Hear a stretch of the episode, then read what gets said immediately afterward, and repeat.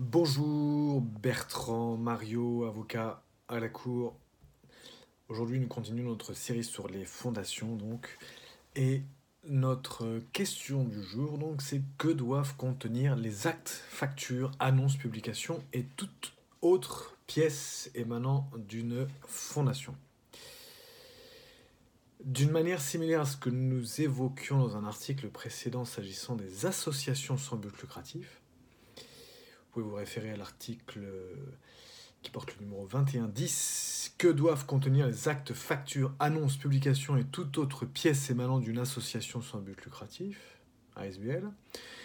Les documents suivants qui proviennent d'une fondation, donc les actes, les factures, les annonces, les publications, ainsi que toutes les autres pièces qui émanent d'une fondation doivent contenir les éléments suivants quatre éléments. Donc la dénomination de la fondation, la mention euh, fondation reproduite lisiblement et en toutes lettres, placée immédiatement avant ou après la dite dénomination, l'indication précise, précise pardon, du siège social de la fondation, les mots registre de commerce et des sociétés Luxembourg ou les initiales RCS Luxembourg, suivi du numéro d'immatriculation de la fondation.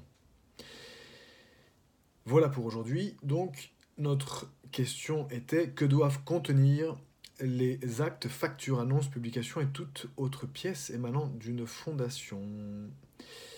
Bertrand Mario, avocat à la Cour. Pour aller plus loin, article 32 bis du de la loi du 21 avril 1928 sur les associations et les fondations sans but lucratif telles que modifiées. Que dit notre article 32 bis de la loi du 21 avril 1928 Article 32 bis dispose, l'article 32 bis dispose tous les actes, factures, annonces, publications et autres pièces émanées des fondations doivent contenir, petit a, la dénomination de l'association, Petit b, la mention fondation reproduite lisiblement et en toutes lettres placées immédiatement avant ou après la dénomination. Petit c, l'indication précise du siège de la fondation.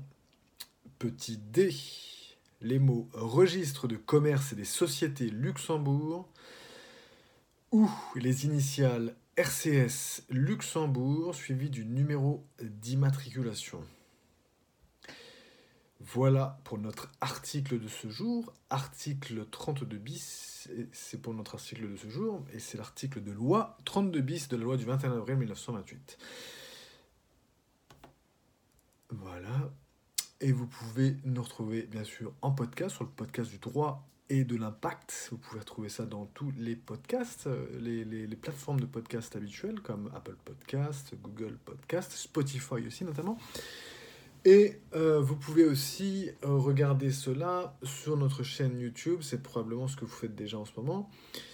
Et, euh, et, puis souscrire à notre chaîne YouTube, ça nous rendra beaucoup service, ça rendra beaucoup service à la communauté parce que petit à petit, on sera de plus en plus visible. Et on sera aussi, il sera aussi, y aura aussi quelques avantages pour nous, selon notamment la facilité de pouvoir être trouvé sur Internet parce qu'on pourra changer le nom de l'URL notamment, voilà, pour les gens qui s'y connaissent un petit peu.